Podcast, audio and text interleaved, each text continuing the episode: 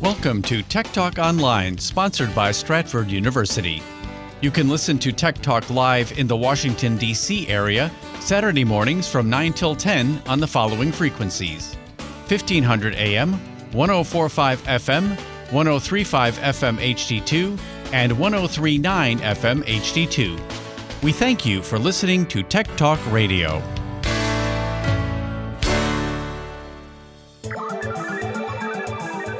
Interfacing complete. Please stand by. Now downloading Tech Talk Radio with Dr. Richard Shurtz and Jim Russ. Tech Talk Radio, it's technology you can understand. And now, here are Dr. Richard Shurtz and Jim Russ. Welcome to Tech Talk Radio. We are in the virtual faculty lounge at Stratford University talking technology. I'm Dr. Richard Shurtz. And I'm Jim Russ. And as always, technology is on the move. Coming up on today's show, drone fireworks, a thing for July 4th's past and probably for this year too. We'll give you some tips for communicating in today's digital world for sale, cheap, one FBI surveillance van and how to spot a webcam in your Airbnb. This week we're going to feature uh, Cecil Green. He is the co-founder of Texas Instruments. Is it Cecil or Cecil? Cecil. You know he's a Brit. Could Did be not they pronounce it Cecil? Oh, then it's Cecil. Could be Cecil Green. I think we better check that. I Jim. think we should. I think. Uh, why don't we have the research department check that Research- out when, when we? When You mean we- me? Yes, exactly. Okay. And of course, it was a huge, huge mailbag. There's a letter in your mailbox. Glad to see he dragged himself out of the gutter and came to I'm work today. Certainly glad he did. We got an email from Doug in Baton Rouge, Louisiana. Dear uh, Dr. Shurtz and Jim, can you explain the following occurrence? Yeah, you don't, normally I'm just Doc. Yeah. Uh, I had a problem with my computer, and the producers of the program requested me to do a trace and send the log of the incident to them. Then they wanted me to use my Microsoft File Explorer to log into their FTP site and transfer the file. I had no idea that the Internet File Explorer could be used for, you know, connecting to the internet. Are there any other interesting things that the File Explorer could do? Well, uh, Doug, it is a clever way to connect to a remote FTP site, file transfer protocol site, where you want to upload things. And what you simply have to do, if you want your, what they gave you the instructions to do, is you have to map what's called an external hard drive. And so you say, you basically um, right click on the button. Well, you, you, you go to you go to my computer, right click on the button. You'll say map an external drive, and then you put in the web address of the FTP site, and then it will ask you for the username and the password, if it's password protected, and then you click click enter, and then it will assign a drive letter to it. And then when you are in the File Explorer, you can actually look at the files in the FTP site. It becomes just like it's on your computer because you've mapped an external site to the local site. And then you can just take and copy a file from your computer to the FTP site very easily. But there are a few other things that File Explorer can do. I mean, if you want to open it quickly, you can just hit two keys, Windows plus E, and the File Explorer will open up. It's also you can also use the send to menu. If you highlight a file or highlight a group of files, right click on the mouse, and you've got a different different options to send those group of files or one file. You could send it to a documents folder. You could create a zip file, a compressed file, like you could take 10 files, put them into a zip format, and then you could send that zip format to somebody, or and you, you could, and then you can send uh, the item as an email attachment. So it becomes a very nice, uh, nice way to transfer files. It also has advanced search. You know, have you ever? You're on your computer and it's hard to find stuff. Yeah. So if you go to search, click, you click on the advanced search button, and they've got all sorts of options, Boolean operators, parameters and you can pick. You know, you want it between these dates. You want this kind of file. You want a file which is um, only within a certain size range. What you've got all sorts of options, or you can say you want files where the date modified is within a date range. So you can pick all of that, and then you can do the search and uh, and you'll you'll be able to hone down on the files fairly quickly. And the nice thing is you can pin that search to the start button. So next time you have to search for files, you it's right there on your start button. You just click on it and it'll do the search. You don't have to recreate the search. You can also use there are also a lot of filters uh, for finding files. You can and you'll see all the filters that are listed across the across the ribbon at the top, which is one of the nice things of the uh, File Explorer in, in Windows 10. And you can group files. So, like you could say, I'd like to group all of the files that are in a certain size range or in a certain date range, and you can group them together. And, and then it makes it easier to find a file. So, those are just a few of the things, but it's really a nice program, Windows File Explorer, especially the one in Windows 10. We got an email from Charlie in Kansas. Dear Doc and Jim, I read an article last night about two hard drives that were put in a RAID 0 configuration to speed up the disk access. They said RAID 0 can speed up your read and write by as much as 50%. Hmm. But they said it's a little risky, but they didn't explain why. Can you explain? Charlie in Kansas. Well, RAID, Charlie, stands for for uh, RAID stands for redundant array of independent disks. That's what it stands for. Redundant array of independent disks. I knew you'd know that. Yeah, so you put you I thought it was bug spray. no, no, no, no, no, not in this case. Okay. And so in this case, you have a RAID array of, of two disks. Now, if you want to have maximum write speed, you can you can basically write every time you save to the two hard drives, you can write part of it to hard, hard drive number one and part of it to hard drive number two. In other words, you stripe it across the two hard drives, and you'll and you'll actually save much quicker because you're spreading across two drives. The problem is if one drive fails, you lose all the data because it's been striped. So one drive fails, you lose everything. So your your risks are are doubled in terms of failure. You never want to use RAID 0 with two drives. You want to use RAID 1. And that's the mirroring mode. Now that means you write to both drives at the same time. So if one drive goes out, it doesn't matter because the other drive has all the data, and you simply swap out the drive that failed, put in a new drive, and all the data from the drive that survived will just copy over to the first drive, and, you're, and you're good to go. So RAID 2 is like always having a backup. I mean RAID 1. So they're also RAID like 5. They're different levels of RAID. Like you, you, you could have six disks, you could have RAID 5, and then you're striping it across all five arrays. It, it does write faster, but you do it in a way so there's redundancy. So, so if you lose any one drive, you can reconstruct it. Some, some of them, if you could lose two drives, you could reconstruct it. So there are a lot. This is all designed to make the storage media more reliable ah. and safer. So I would never, ever recommend RAID Zero. No, never, Never. ever. No. We got an email from David in New York. Dear Doc and Jim, I just got a new iPhone 11 Oh, Oh, gee, With I wonder face- who else uh, yeah. has a new iPhone 11. with Hmm, Face ID. Who could that be? That's right. And I travel a lot. And, you know, sometimes at, at these border crossings, I don't want them to be open my phone with my face. Well, if, if you're somewhere like at a border check or at a party where you don't think your face or thumbprint could be used against your will to unlock your iPhone, this is a problem at these border checks. And it turns out that if they can unlock your iPhone with Face ID, it's really not covered by the law because you're they're not requiring you to give a password, and then they can just look whatever's in your iPhone. When So- you say, I know what you mean by Yeah. opening your iPhone with your face, but Yep. it sounds potentially violent. Yeah, Opening yeah, your yeah, phone you, with your you, face. You basically just look at it. and It's got face recognition. Oh, I just, I just, I just looked at my phone and it unlocked. How you- convenient. I haven't set that up on mine.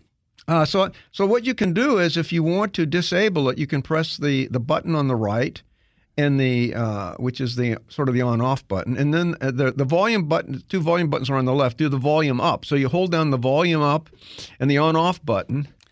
Hold those down for you know uh, a few seconds, and and then either, it will either vibrate or else the the the screen will come up that says you want to shut off the phone, and then at that point it's locked. You could just hit the on off button again, and that screen will go away. And now, if anybody wants to get into your phone, they got to put in the code, and they don't actually have any right to force you to give them the code. Mm-hmm. But if you're in Mexico, you know, they don't need no stinking badges. No, they don't. Yeah, no, they Just they make you do it. They they they might make you do it. I Um, mean, I mean, you you could be. I mean, this face rec. You could be at a party and fall asleep, and somebody could just open your phone with your face, and then boom, they could look through everything. So it's it's dangerous. So the the face recognition thing is that only on the 11, or can you do that on earlier models? It's on the 10 and So the on 11. So I could do it with mine. I don't. I don't want to do it with mine. you have a 10? I do have a 10. Yeah, You didn't wh- know that? I beat you for, a, for a short while in is- history. I had a better phone than See, you. when they had the the home button, they used your fingerprint. Fingerprint. yes. For the ID. Right. When they eliminated the phone button, they couldn't take your fingerprint. so they had to replace it with your face. Ah. See, that was the thing. And so You probably did you set up the fingerprint? On your, I never said. Well, so the the last phone I had, which was a 6S, because we both had the 6S.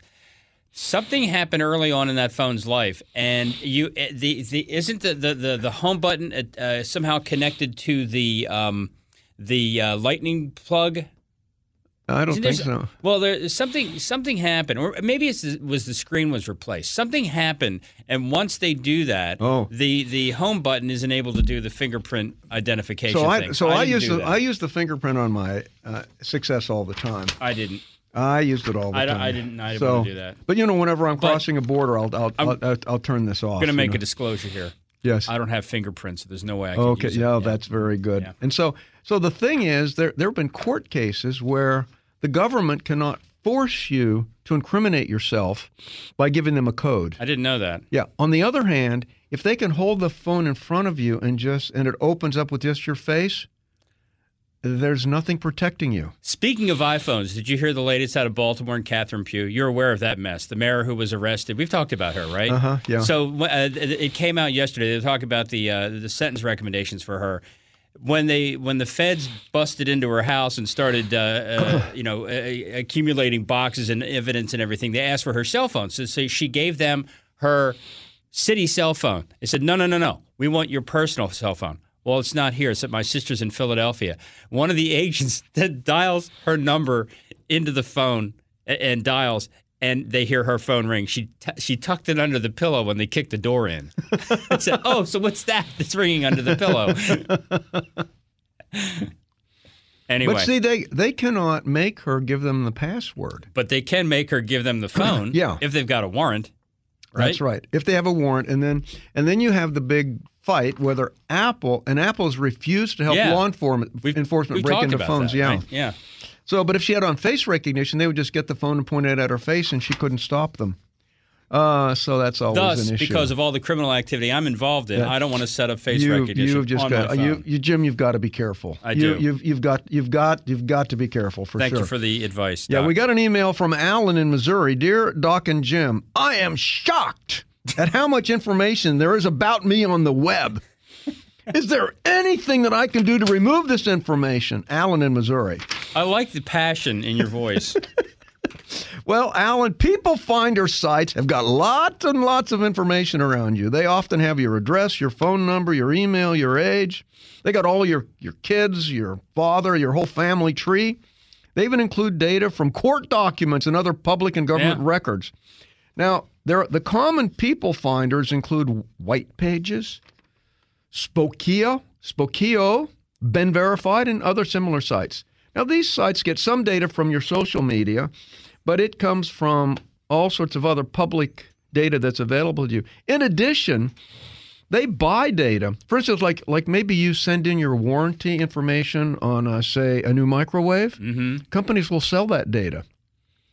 Unless they say explicitly they're not gonna they're not gonna share it with a third well, party. you need to when you when you register things Yeah. on the uh, internet, you need to read those things very Yeah. carefully because they do offer you an opt out on those things. or else you enter a sweepstakes. That is yeah, that information is shared everywhere. It is. It, it absolutely That is the right, deal, it and so and so they'll they'll gather all that stuff. Now you can go to many of these sites and you can opt out. It's a manual process, and they make it very complicated. They make it click here, click there. I mean, they, they Yes. really make it like complicated eight steps involved. because they don't want you to do it. So, like at White Pages, um, so no, Spokeo is the simplest. You simply find your profile page and go to spokeo.com slash opt out, and then you type or paste in a link with your email address so they can confirm it, and they'll take the data out for you fairly quickly. Now, at White Pages, you have to paste a URL to your profile uh, on the um, suppression request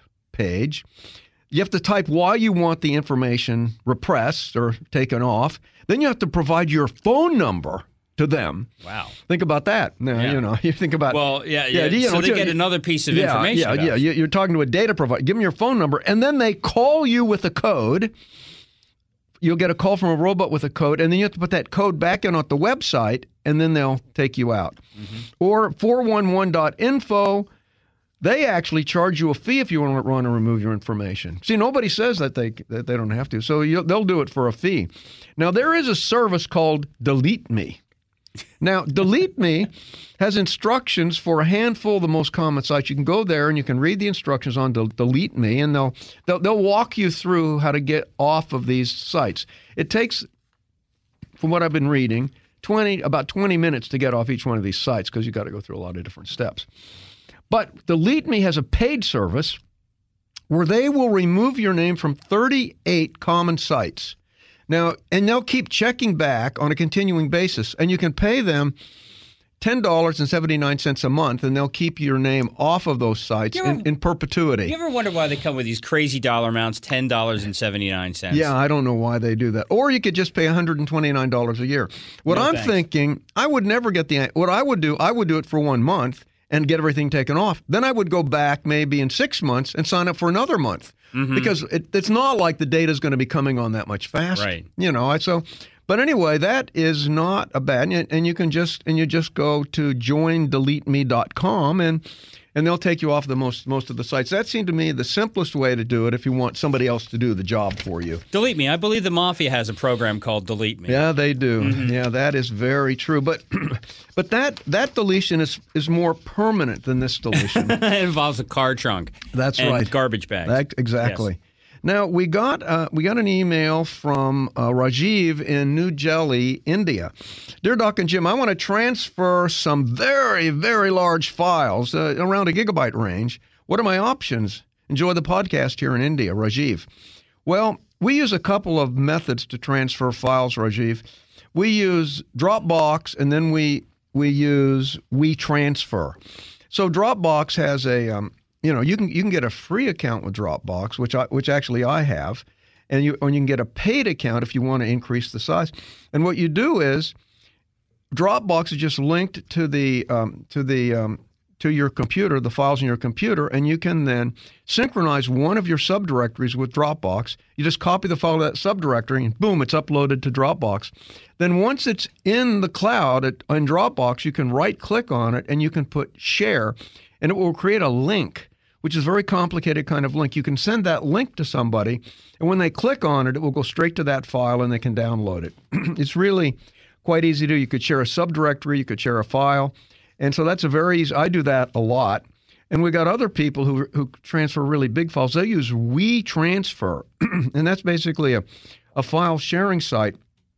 And you can actually use this for free, and they'll store your files for two weeks. You can upload all the files that you want to share, and they'll stay on the file if you're not paying a fee for two weeks, and then and then they'll delete them. And then you simply um, you simply share a link, a WeTransfer link, and you send that link by email to someone, and they can transfer the file. So both of those work really well. And when you got a giant file to send, that's usually the best way to go because there are maximum file sizes that many of these, e- like uh, many of the email systems, won't take a, a file more than uh, 20 megabytes mu- or 10 megabytes. And if you got really a file that's huge, you're going to have to upload it to the cloud and then send the link. Listen, we love your emails. indeed. Email us at techtalk at stratford.edu and we'll get back to you as soon as we can. It's Saturday morning. You're listening to Tech Talk Radio, heard on Federal News Network, 1500 AM, 1035 FM HD2, 1039 FM HD2. And if you'd like to listen to us out in Horse and Wine Country in Loudoun County, it's 104.5 FM. Learn more about the programs at Stratford University by going to stratford.edu. And if you'd like to watch us do the program, download the Periscope device to your app to your device. I always make that backwards. And follow us at WFED uh, Tech Talk. If it's technology, it's Tech Talk Radio. IT trends, software, the internet, and IT careers. More of Tech Talk Radio, presented by Stratford University, coming up in a moment.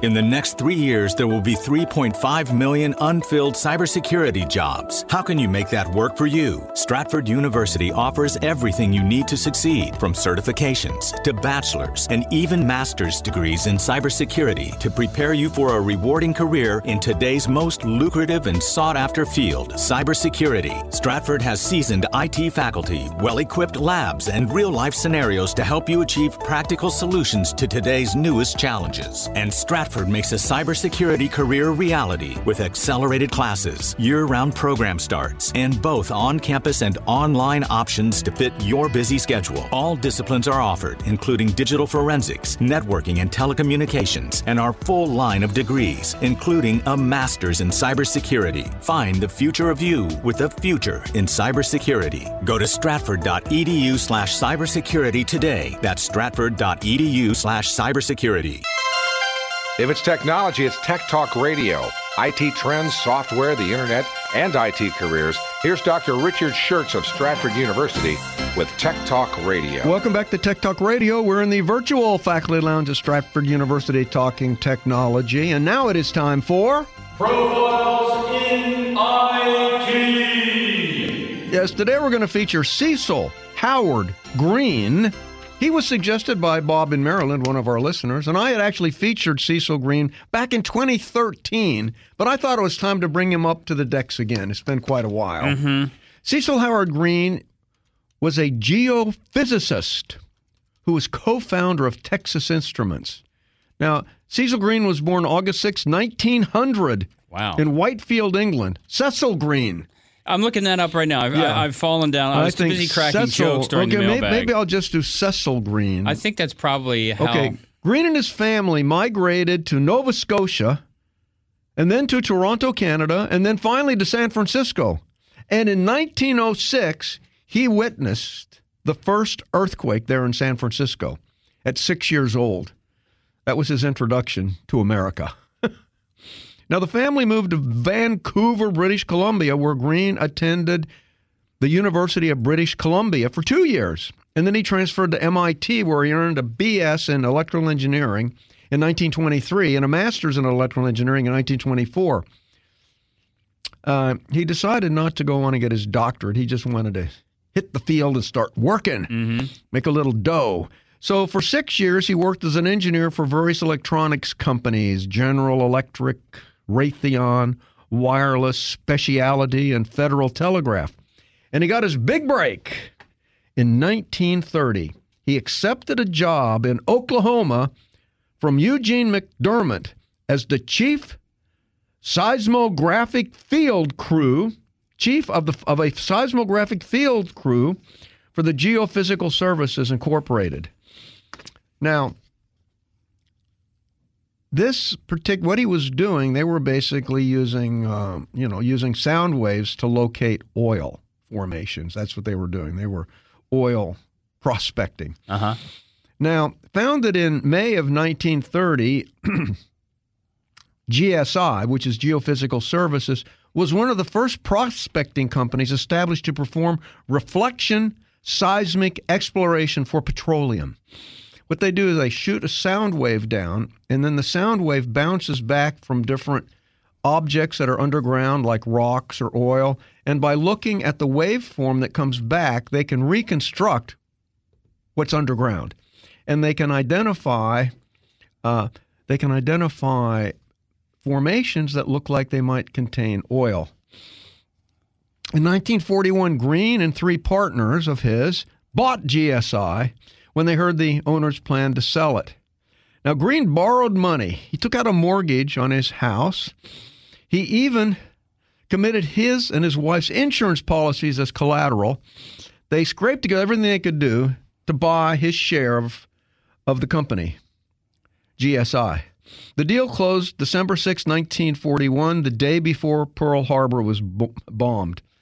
It was a really kind of a bad for technology there. Yeah. Yeah. Now, GSI developed a towed magnetometer for oil exploration where they would basically, it was an array, and they would pull it over the earth and they would, uh, they could reconstruct um, the shapes of things underground based on their magnetic behavior. It, this turned out to not look, work very well for oil, but you know what it was useful for? Finding submarines. That's interesting. So what they did is that they towed this array behind the submarine, or behind a, or be, or they towed the array, be, you know, behind a battleship, Uh huh. and then they could image in the water, and they could see submarines based on their magnetic properties.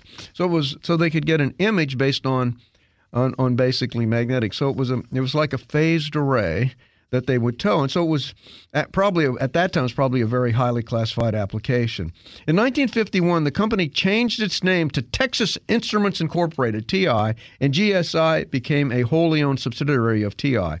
Eventually, Green served as vice president, president, and chairman of GSI. In 19, he was a head dude in charge. He was a head dude. There's no doubt about it. In, in, in 1952, TI purchased a license to manufacture transistors from Western Electric.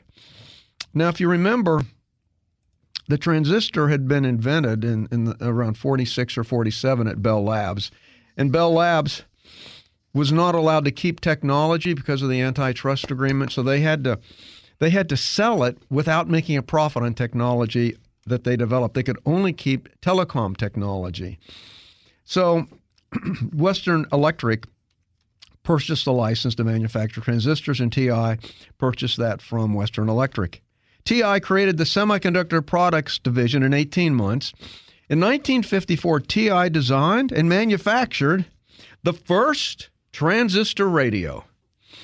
There you go. It was um, there you go. But it was and all. Many people are probably listening today on transistor radios. It could be because it is cutting edge. It is cutting edge, yes. and you know. But this is this was an integrated circuit. This is like transistors stuck into a board. Then you'd have resistors there and capacitors. You'd have whole circuits on circuit boards, but it was very light because you com- compared to what they had before because they didn't, they didn't have to use vacuum tubes. Mm-hmm. And a transistor, you know, is uh, is about the size of a pea. Yep. In, th- in those days, compared to a vacuum tube, which is the size of a pickle. And so, yeah. you know, and so and so you can make it much uh, much smaller. Plus, um, plus uh, transistors didn't generate much heat. The Regency TR1 used germanium transistors rather than silicon transistors because at that time silicon transistors were much much more expensive. Mm-hmm. Now, germanium transistors were not really as efficient as silicon, but but the technology hadn't evolved yet, and they were they were just uh, sort of developing silicon transistors at the time. Now, there was a Texas Instrument researcher, Jack Kelly, who invented Jack Kilby. We've talked about him, Jack right? Kilby, Is yeah, Jack, Jack St. Clair Kilby, right? Yeah, Jack Kilby. Yeah, we we talked about him. He invented the first integrated circuit or transistorized logic circuit in September 12, 1958. See, this was the thing. Um, transistors were made out of silicon or germanium. And so Jack figured, well, if I could make capacitors out of the same material. And you could do that by just putting down an oxide and put metal on top. You could have an MOS, you know, device that would act like a capacitor. And then you could make very thin metal strips that would act like resistors. So if you could use a combination of oxides, metals, and you know, and junctions, which form the transistors, to form entire circuits, you could make an integrated circuit. So Jack Kilby started working on this thing, and uh, and, and and what he did now this is this is what happens a lot at TI because I'd, I'd worked with TI. He said, you know, they they were going out.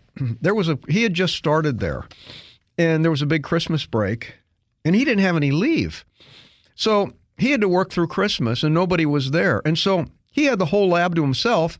So he worked on this integrated circuit over Christmas, and uh, and he basically, um, you know, he basically completed the whole thing. And they, they basically had a finish. He, he sort of invented, he got the basic ideas, but then he had to actually package it and, you know, and sell it. And they, they had to patent the thing.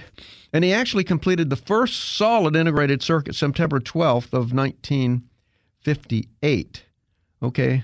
So this this was a big breakthrough. Now, Dallas was headquartered in uh, TI was headquartered in Dallas, Texas. In 2004, they had a 12 billion dollar revenue with 10 billion in semiconductors, and they had more than 34,000 employees worldwide.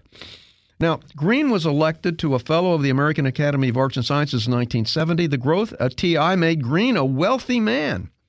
He and his wife Ida quickly set about giving the wealth away. They contributed more than $200 million to education and medicine. For instance, there's this one building at MIT called the Green Building, which which he and it's not green. It's not green, but but he and he donated it. Right. He died in 2003 at age tw- at the age of 102, mm. and at age 91 in 1991 he was given an honorary knighthood by Queen Elizabeth II. Interesting. So I, I, I have not been able to see exactly how he pronounces his name, but in doing a little uh, researching here, it seems like that is just the way where it, it- when an e falls right after a consonant in if you're a Brit, you pronounce it Cecil. Cecil. So- well, so- I think I think we're just going to go with that. We'll go with that. So germanium, not to be conf- Uh-huh. confused with geranium, yes. right? No. no. That's a rock, isn't it? germanium. It's a semiconductor. But but it's it's it's an element. Yeah. in, its in its in its natural form, it's it's it's kind of a rock, right? yeah. No. It's a uh, it's a crystal. It's a crystal. Okay. So I mean, it, it's a crystal that you know it has a periodic pattern like any crystal. do you find it in nature somewhere, or do you mine for germanium, or or, or how, how do you find this stuff? Do you know? I, I'm, I'm sort of I'm, I'm stumbling into a Wikipedia hole So here. It even even silicon is a crystal. Yeah, I mean, germanium is a, is an element that will grow in a periodic structure, like a like a um, you know, and make a crystal, and that um, and also silicon will grow as a crystal, Mhm. and so you you use these in their crystalline state. And the properties of the semiconductor are derived by the periodic structure of the crystal. That's how the semiconductors actually get their magic. And that's why they're called semiconductors, because the electrons that are bound to a particular site and can't move, those are the valence electrons. So they, they're in the valence band. And then there's a conduction band where electrons that have gotten loose and they can move through the thing. Mm-hmm. And the energy difference between the conduction band and the valence band is the band gap of the material. And so germanium and uh, silicon have different band gaps, but their their periodic structure is what gives them the magic properties. Ah, so it I is an element that grows in, in a periodic crystal-like structure. So did you when you were a kid? Did you have a transistor radio? Uh, yeah, I did. Did you ever take it apart? Uh, well, I, I had one of these ones as a little point contact transistor, and you kind of move it around to tune it. I'd never seen one of those. Yeah, they, you can do that. You, you- that was those, the first transistor radios. You, you just can take a uh, like a metal point and put it on a piece of germanium, and that point No serves kidding. as the transistor, and you can kind of move it around, and the circuit will tune to different radio stations. I had no idea. Yeah. See, I, I- I had one as a kid, and I think it's one of the reasons why I got in, interested in this whole mess that Uh-huh. we're doing here today was I would fall asleep with it under my pillow and listen to far off radio stations or the Orioles games at night. And I that would fascinate me that at night you could pick up all of these stations around the United States that That's weren't right. anywhere close to, to where where you are. That's right. And you know, and we would go to the beach, and I I learned that uh, AM signals also propagate through the water, especially during daytime. Mm-hmm. So if you go to Ocean City, Rehoboth, the Delaware beaches, you can pick up the New York stations, the fifty thousand watt stations, uh, like it like you're in New York. It's amazing. So. You know, I just use the internet now. I just stream everything over the internet. It just, it just, it totally takes it. I do too. It takes the fun out of it in, the, It- in, in a sense. Well, it does. You're right. It does in a sense, and now it's a little bit different because now that stations are are have gone from analog to digital. It's harder to DX at night, and that's Uh-huh. Yeah. Uh-huh. what it's called is listening to far off stations. But it's harder to do that now because you either have a signal or you don't with digital. yep. Right. That's right. Exactly right. There you go. All right. There you Okay. go. An unauthorized sidebar. Thank you for indulging Okay. me, Doc. You're listening to Tech Talk Radio, heard on Federal News Network, 1500 AM, 1035 FM HD2, 1039 FM HD2, and in Loudoun County on 104.5 FM. If it's technology, it's Tech Talk Radio. IT trends, software, the internet, and IT careers. More of Tech Talk Radio, presented by Stratford University, coming up in a moment.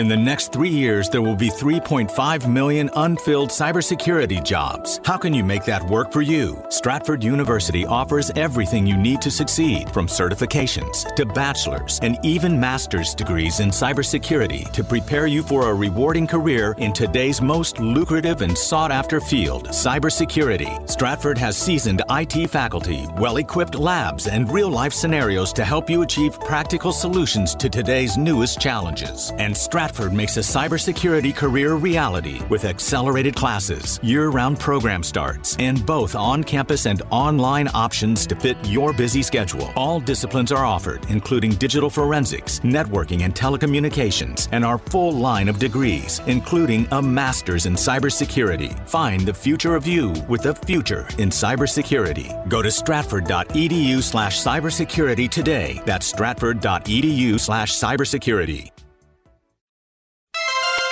If it's technology, it's Tech Talk Radio. IT trends, software, the internet, and IT careers. Here's Dr. Richard Shurtz of Stratford University with Tech Talk Radio.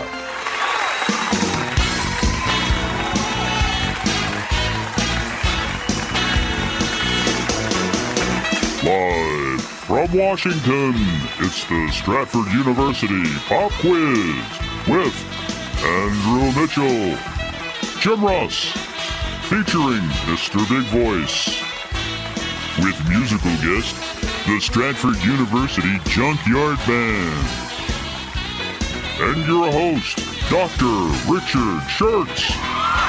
Yes, yes, thank you, thank you, thank you. Please be seated. Please, be, you, we're going to pass out your germanium transistors soon. Just wait, wait. They're- The they're- silicon, silicon transistors. They really want to see a transistor. I They can, do. I can, I I'm can. glad just- you brought one with it. you. Yeah, you know, I should have brought. I've got a whole sil- uh, integrated circuit kit that shows. I'm not shocked circuit. at this news. Yeah, I should. Maybe I should have brought that.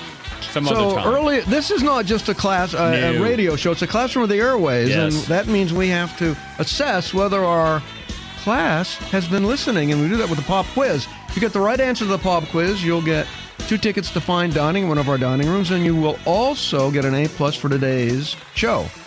Earlier in the show, I talked about Cecil, Cecil Howard, Cecil. Gre- Cecil, Cecil Howard Green. He was co-founder of Texas Instruments.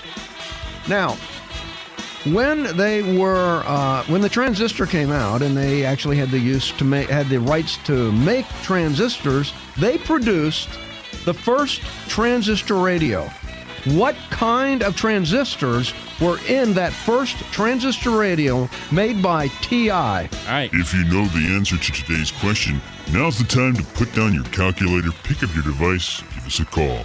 If you're dialing from west of the Rockies, it's 877-936-9333.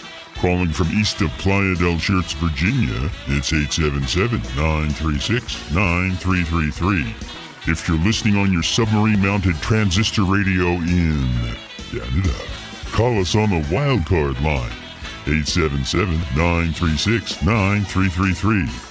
And as always, anyone else, anywhere else may call us on the ever undependable international line, 8779-3639-333. Now, once again, here's Dr. Richard Shurtz. You don't have the SARS or anything, do you?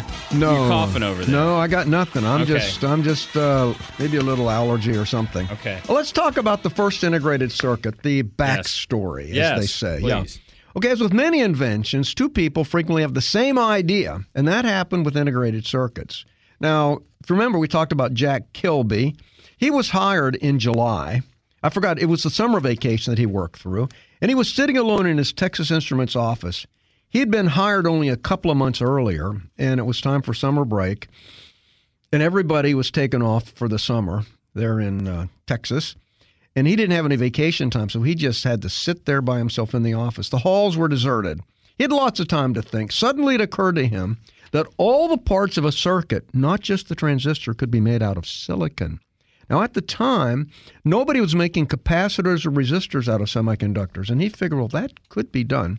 So he started working on it, and that could be done built out on a single crystal wafer of silicon. So Kilby's boss liked the idea and told him to get to work on it. And by September 12th, which was like, this was in July, August, September, it was just a couple of months, Kilby had a working model. And on February 6th, Texas Instruments filed a patent. That was the first patent that had been filed for an integrated circuit.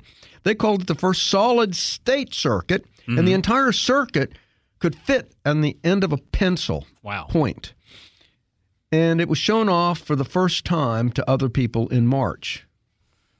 But over in California, there was another man with a similar idea.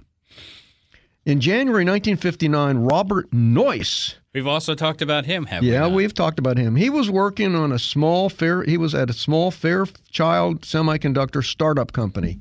He also realized that circuits could be made on a single chip. While Kilby had hammered out the details of making every individual component, Noyce thought of a much better way to connect the parts. That spring, Fairchild began to build what they called unitary circuits. They also applied for a patent on the idea. Knowing that TI had already filed for a patent, Fairchild wrote a highly detailed application, hoping that it would not infringe on TI's similar device. And all that detail paid off. On April 25, 1961, the Patent Office awarded the first patent for integrated circuits to Robert Noyce. while Kilby's application was still being analyzed. So TI lost out on that first first patent.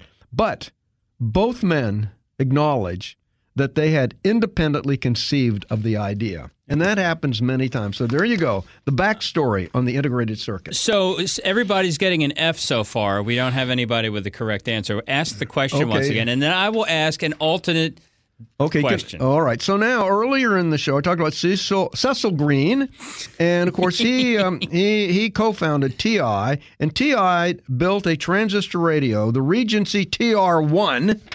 What kind of transistor did it contain? And I'll give you a hint. It's not a silicon transistor. That's right. Rhymes with a plant. And the other, my the alternative. Let's call this. This is Baltimore City Public School question. Okay. Okay. What does TI stand for? 877-936-9333. Here's a weird eBay auction item of the week. Okay. An old FBI surveillance van is for sale. Someone in North Carolina is offering in what is described as a restored 1989 FBI surveillance van, complete with listening equipment, liquid crystal display monitors, two DVD players. The Dodge Ram 350 van has low mileage, only 2,300, only 23,000 miles. Yes, because usually it's sitting still someplace. It has one very careful previous owner, the FBI. FBI. It has double locking doors, and it has its own toilet for long stakeouts. So it's almost like a high tech camper. right.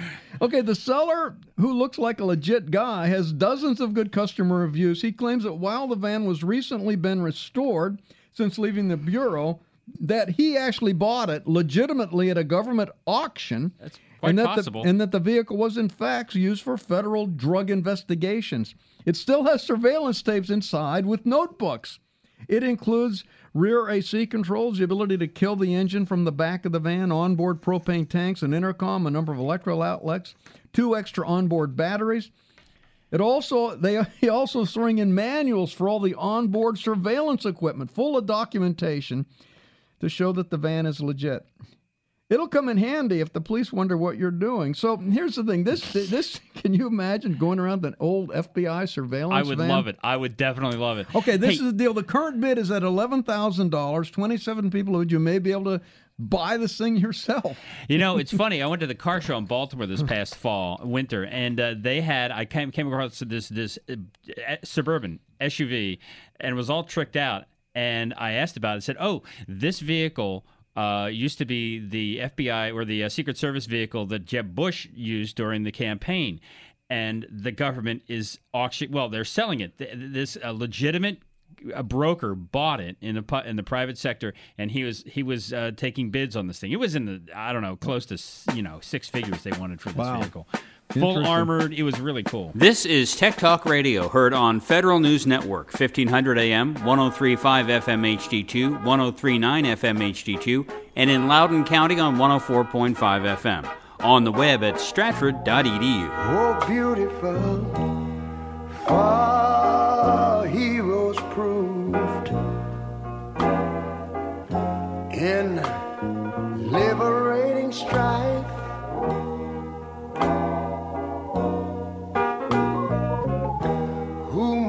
More than self country loved? If it's technology, it's Tech Talk Radio. IT trends, software, the internet, and IT careers. More of Tech Talk Radio, presented by Stratford University, coming up in a moment.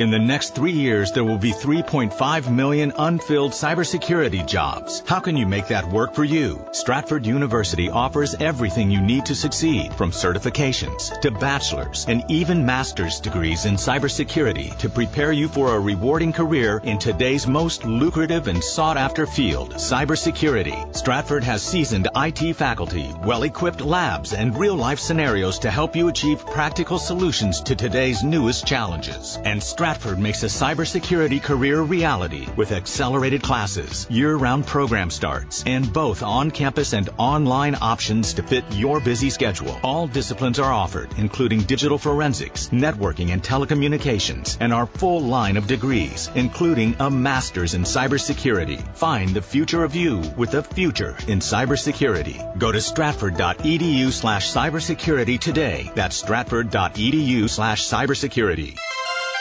If it's technology, it's Tech Talk Radio. IT trends, software, the internet, and IT careers. Here's Dr. Richard Shurtz of Stratford University with Tech Talk Radio. Welcome back to Tech Talk Radio. We're in the virtual faculty lounge at Stratford University talking technology. Let's talk organized cybercrime. Yeah. Evolution of the mafia.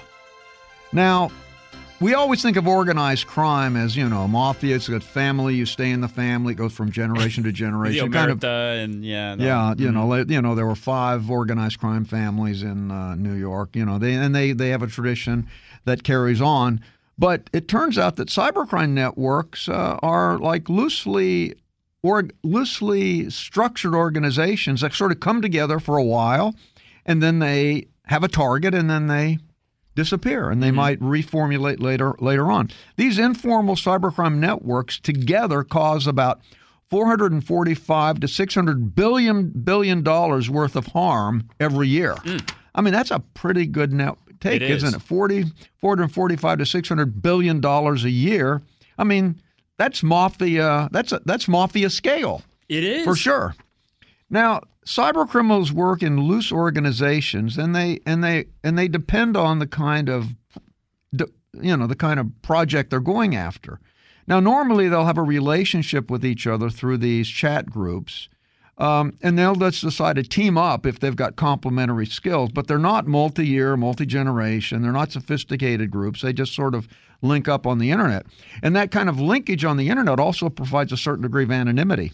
Now, organized cybercrime networks are made up of hackers come together because they have functional skills. You know, like like for instance, uh, maybe there's somebody that's pretty good at password encryption, and another one can code in a specific programming language. Say, hey, why don't we work together, and then we can go after this particular hack. Whereas the regular mafia just breaks your kneecaps. That's They right. don't have any specific skills. That's right. These guys have these guys have very, very, very, very you know techie skills, and they Uh-huh. sort of work together in a complementary way. Now, in some of the bigger cases, there there might be a core group of hackers that know each other very well. Maybe they've worked together. They know each other, as they say, in real life, IRL, and they also and but and they will recruit other people who will augment the network. They might be for what they call money muling. The people who mm-hmm. actually collect the money and have to put it in the bank. They're the ones that are most vulnerable to getting arrested. They might have, uh, you know, or they might have other people that convert the information they have. They might, they might do it with merchants who can sell the information that they've gotten a hold of. Now, the Netherlands Institute for the Study of Crime and Law Enforcement reviewed 18 cases in the Netherlands in which individuals were prosecuted for cases relating to phishing. This is where you send out and you try to steal people's credentials with like fake emails, and uh, and they were able to see how these networks formed and uh, and were organized. And so this was the first sort of organized study into into the cybercrime networks. But things are going to get more difficult once we go to cryptocurrencies because cryptocurrencies it's harder to track who's actually getting the money because it's you know, and so it may be more and more difficult to identify these hackers. So law enforcement is going to keep have to keep tracking in order to handle this properly going into the future. Drone fireworks actually began their showing. Usually we have traditional fireworks during the 4th of July, but there are many western states that have been plagued by fires, and they simply do not want to risk fires by shooting off fireworks. And so they've been using drones. Drones with LED lights on them that are all remotely controlled to make all kinds of patterns in the sky. And actually, it was done in quite a few of the cities. And in fact, Travis Air Force Base in Colorado had a great drone show. And you could see that on YouTube video. It was really a lot of fun to watch that. You just, what you want to do, you can, I'll give, I'm going to give a link to it, but if you want to Okay. look it up, just go to Travis Air Force Base drone fireworks show and you'll, it'll take you right to it. and it's quite nice. It's not a bad idea. I, I have seen some of these drone at the at the Olympics. Remember they had at their at the at the beginning Oh, ceremony. right, yeah. They, they IBM had all these drones doing all sorts of things in the sky, different patterns and everything at, at the the recent Olympics in uh, South Korea. So it's using the same technology, and it's actually a good idea. Then I guess you just have loudspeakers do booms to make it, you know, Seem like to make it seem like fireworks. Because if, if it's just silent, it doesn't seem like fireworks. But you know, they'd have to do that. Just think of how many fingers that that'll save. That's oh, that is definitely. Well, hold it. Drones do have propellers. yeah, good point. There's, there's, Do you, now, do you need more than one drone to do this? Hundreds. Hundreds. Literally hundreds. So it's not cheap. Because every drone is a different color. So as it as as the fireworks, you know, like they explode and you get that starburst. The starburst is made up of hundreds of dro- drones flying uh, away from each other, with with LEDs lit. So yeah, it's not you know. So you might have a thousand drones, and and then the you know and, and then you got to worry about the, how long the batteries last. You know, They'll come crashing down into the crowd. so yeah, so you uh, so you know so the show can't be more than say 20 minutes because Mhm. that's probably about all the drones can stay up on their on one battery charge. hidden webcams in hotel rooms and in Airbnb rooms. This has become a problem. Yeah, that's become a that- problem, that has too. become a, that has become a problem. So air. people are trying to are worried about webcams in hotel rooms. There was uh, this last week. There was uh, they discovered a network of 1600 webcams that were in hotel rooms that were basically streamed to a pay-per-view site and people could look at any one of these webcams what was going on in these hotel rooms and the people in the hotel room had no idea. And there have also been cases of Airbnb uh, of webcams and Airbnbs that you know are looking at the wrong thing.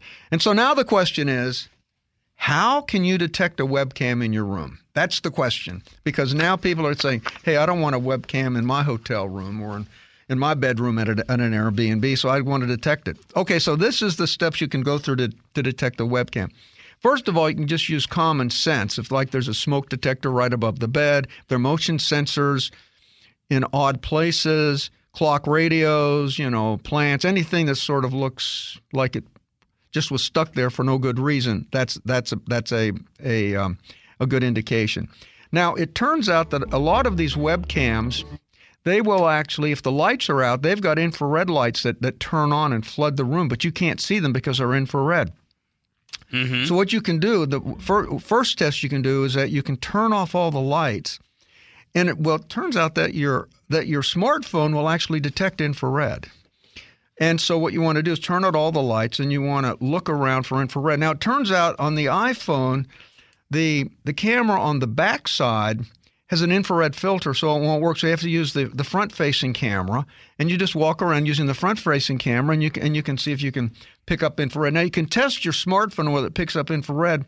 What you want to do is you get like an infrared remote control and see if you can see the, little infrared light in that infrared remote control. That's the that's the first thing that you can do. Check for that infrared. Now the second thing you, you can do is use is look for a reflection off of the optics. Have you ever seen, you know, you take a picture, you get that red eye effect where the, Yes. where, where the eyes just reflect back? So it turns out that light goes into the lens, bounces off the retina, comes back out, and is refocused, and it basically goes back to the same point where the light came from. So you, with the light still out, you can turn on the flashlight of your smartphone, and you can go around and look for any any retro reflections that it might be around the room, and you and you'll be able to see a, see an optical system quite easily that way. Just walk around with the lights out and look for any retro reflection coming back to you. And you want to put the phone very close to your to your eyes so that the ret- retro reflection comes right back to your eyes. And that's a very very good way to look for an optical system. Now you can also because a lot of these systems, especially in Airbnb, they'll they'll hook the webcam up to the uh, the Wi-Fi network. So once you're logged onto the Wi-Fi network, you do a scan of every of anything that's on the Wi-Fi network, and quite frequently the webcam. Webcams are you you, you can identify them because they'll just be named webcam. And uh, and a nice program to use is Fing, F I N G, F I N G, and you just you download that once you're logged on to the Wi-Fi network. It will scan the network and give you a list of all the IP addresses that are there and the name of the device, and so you can see if there's a a, webcam, um, you know, on the network. Now you can also. It turns out that webcams also emit um, webcams and also microphones emit magnetic fields. They also have some electromagnetic interference. So there are several hidden camera apps that you can download, and they will use the magnetic sensors in the smartphone as well as the electromagnetic sensors in the smartphone, and you can walk around the room. Now these hidden camera apps are available from two ninety nine to four ninety. You got to pay for those. I, I, I don't think it's worth it. I think this flashlight is probably the best way to go. Then, if you re- now, if you really are worried about something super sophisticated, they, the the webcams don't connect to um, the Wi-Fi network. They actually have their own radio frequency, and they send it out to somebody else. There's a there's a there's a radio frequency receiver someplace else. This would be more like for for high tech spying. But you could buy an RF scanner. That's around $150. I'm thinking that's overkill because we're we're talking about kind of amateurish stuff going on here. I wouldn't worry about that. But those are just a few of the things you can do to make certain that you don't have a webcam in your hotel room. There are new rules of communicating in the digital world. Mm-hmm. You know, connecting with people is a lot easier, but But you have to follow the correct rule. yes, you do. There's always a big otherwise, but. otherwise, people will be upset with you. For instance, do not randomly FaceTime people. Oh yeah. If you want to FaceTime, you must either send a text or call first. you could catch people in a variety of That's compromising right. situations. and they, and they just answer it and don't realize it's FaceTime, and there they are in the buff or in the can. or on the can or somewhere. Okay, the other thing is on when you text, never just answer with one word, like never say okay or LOL. Those are conversation killers. It You also seems. Um, I don't know. Keep going. I'm, I'm Oh no! If you respond with one word, you're basically saying, "I don't want to talk to you anymore." passive aggressive. Yeah, it's, it's just like shutting down the conversation. Exactly. So you've got to say more than that, not just one word. Very important. Now, if someone you know comments on your photo or video that you posted, you should respond to them and say thank you. You should just not Yes, ignore it. I think that's common courtesy. Okay. If someone communicates with you in, a, in one form of communication, like by email or by you know WhatsApp or by Skype, you should respond to them in the same form. I agree. So, like if they email you, do not you don't FaceTime them back. You email them back. And also, this is really bad. You know, if you post something on Facebook, don't like your own posts. That's really People hate that. That's just that is tacky. Yes, awful. Even tackier is do not ask people to like your stuff. Oh, that's awful. Do not And you know ask for likes. that- doesn't that automatically happen when you start a page on Facebook, or do you have to actually enable that command? Yeah, you have to you have to enable Yeah, the that's- command, and you don't. You, but you don't want to ask for likes. And the other thing is, if somebody sends something to you, respond right away. Don't take hours. To, like if somebody sends you a text message, answer it right back. Don't take hours and hours to respond because people don't like that. No, they don't. And also, when you call someone, you don't actually have to leave a voicemail because they'll see your number. Listen, we love your emails. Email us at techtalk at stratford.edu. We'll get back to you as soon as we can. And we want you to go to the Stratford University website. That'd be www.stratford.edu. Check out all of our programs in healthcare, culinary arts, hospitality, IT, software engineering, business. And tell them that you heard about those programs on Tech Talk Radio. That's it for this week. See you next week for more Tech Talk Radio on Federal News Network, 1500 AM, 1035 FM HD2, 1039 FM HD2, and in Loudoun County on 104.5 FM.